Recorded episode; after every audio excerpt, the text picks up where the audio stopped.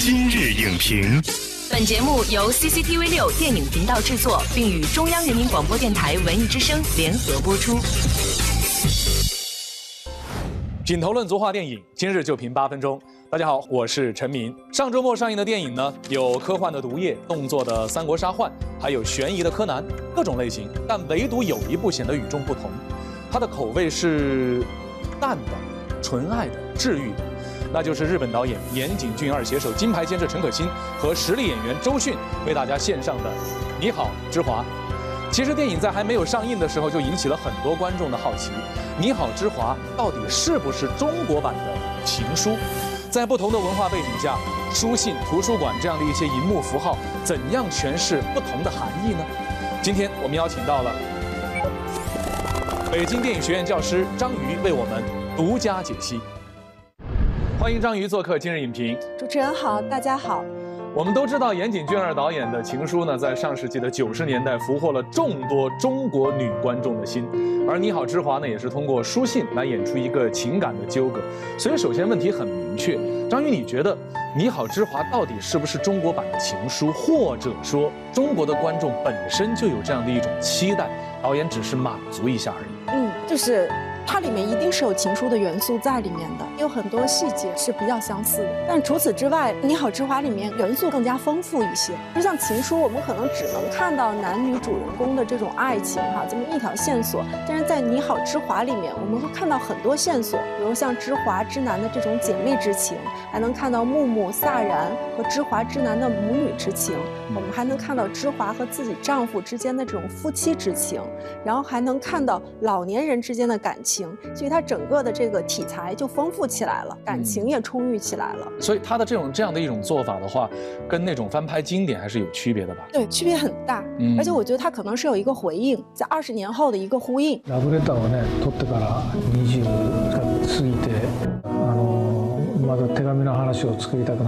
岩井俊二的电影当中呢，有很多标志性的或者说符号意义的东西，包括在《你好，之华》当中，对于这林林总总的片段式的。印象或者说一些闪光的地方，你是怎么来看的？这是严谨的一个自己自身的一个 IP，比如说像这个小说的设定，在《情书》里面，女主人公拿的那本是普鲁斯特的《追忆似水年华》，然后在《你好，之华》里面就是一本小说叫《之南》，然后还有信，这个就不用说了。有一个细节是感冒，在那个《情书》里面，女藤井树给渡边博子回信的时候，他会说我很好，但是我有一些感冒了。在那个《你好，之华》里面，大家会回想之南他少年。的时候跟男主角相遇的时候，他也是感冒，所以戴着一个口罩。包括像死亡哈，像葬礼，其实它引出的是对死亡的一个探讨。它是整个开篇就通过葬礼来引出这个故事。在姐姐之南的葬礼之后，之华收到了原来的同学给之南的同学聚会的一个通知函，他拿着这个通知函就去了那个同学会，然后在同学会上引出了整个故事的这么一个线索。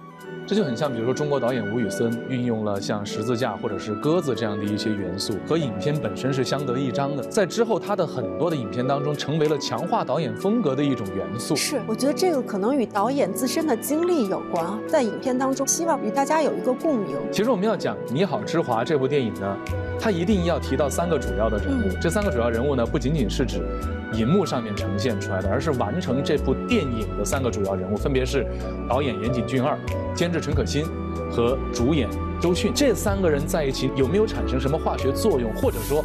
他们为这部电影的最终呈现提供了什么？严谨导演他把他自己的以前的这种严谨美学哈，很好的融入到了这种片子。比如说像《情书》、像《燕尾蝶》、像《莉莉周的一切》，我们可能在这个《你好，之华》里面都可以看到严谨这种美学的一个一个流程哈，一个概念。还有包括严谨对镜头的一些运用，对色彩的运用，像大光圈呀、侧逆光，然后包括饱和度很低的这些些色彩，我们在《你好，之华》里面都可以看到这种淡淡的甜式。的画面的感觉，我觉得陈可辛在里面起到了一个粘合剂的作用。陈可辛把很多中国的元素可能加入到了这个呃《你好，之之华》当中，和这种日式的美学做了一个很好的结合。比如说严谨导演他说，在拍片子的时候，在念信的时候，他就觉得演员应该念出来，但是陈可辛就会提醒他说：“哎，这个我们在中国念信的时候，我们都是看信，我们不会把它念出来的。”对，像这种他可能给导演一些提示，让他怎么更贴合中国的市场。那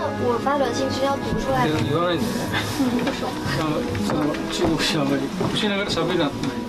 两个人产生的这种化学反应在谁身上呈现呢？那就是这个演员。我们可以看到周迅在这部影片中呈现了她跟以往角角色不太相同的表演风格哈。其实芝华是一个中年女子的设定，但是她把芝华演绎得非常可爱和天真，里面有少女的这种情愫。日本呢有一个词我们叫 otona kawaii，这个词直译过来是什么意思呢？就是说大人的这种可爱和天真。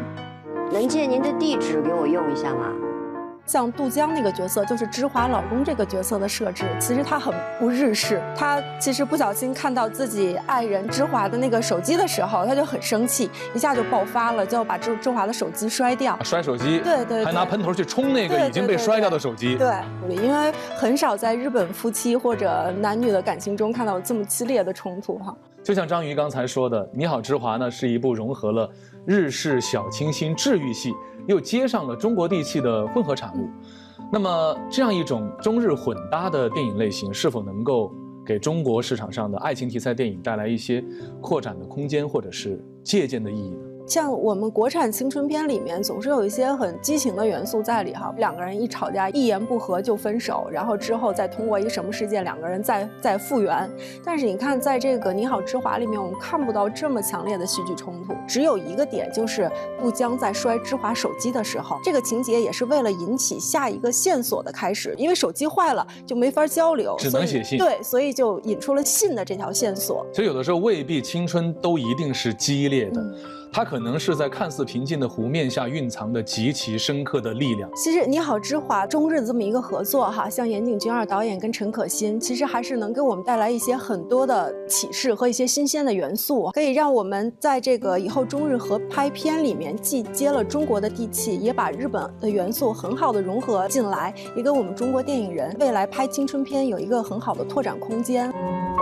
总有一天。一直给我写信的那个人，他一定会出现的。感谢张宇老师的精彩点评。你好，之华将日式风格与中国现实相融合，完成了亲情与爱情双主线的完美诠释。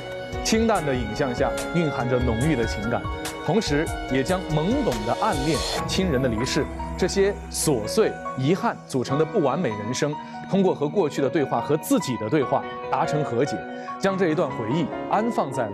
那些信件中，今天节目就是这样，下期节目再见。本栏目视频内容，请关注 CCTV 六电影频道，周一到周五每晚十点档《今日影评》。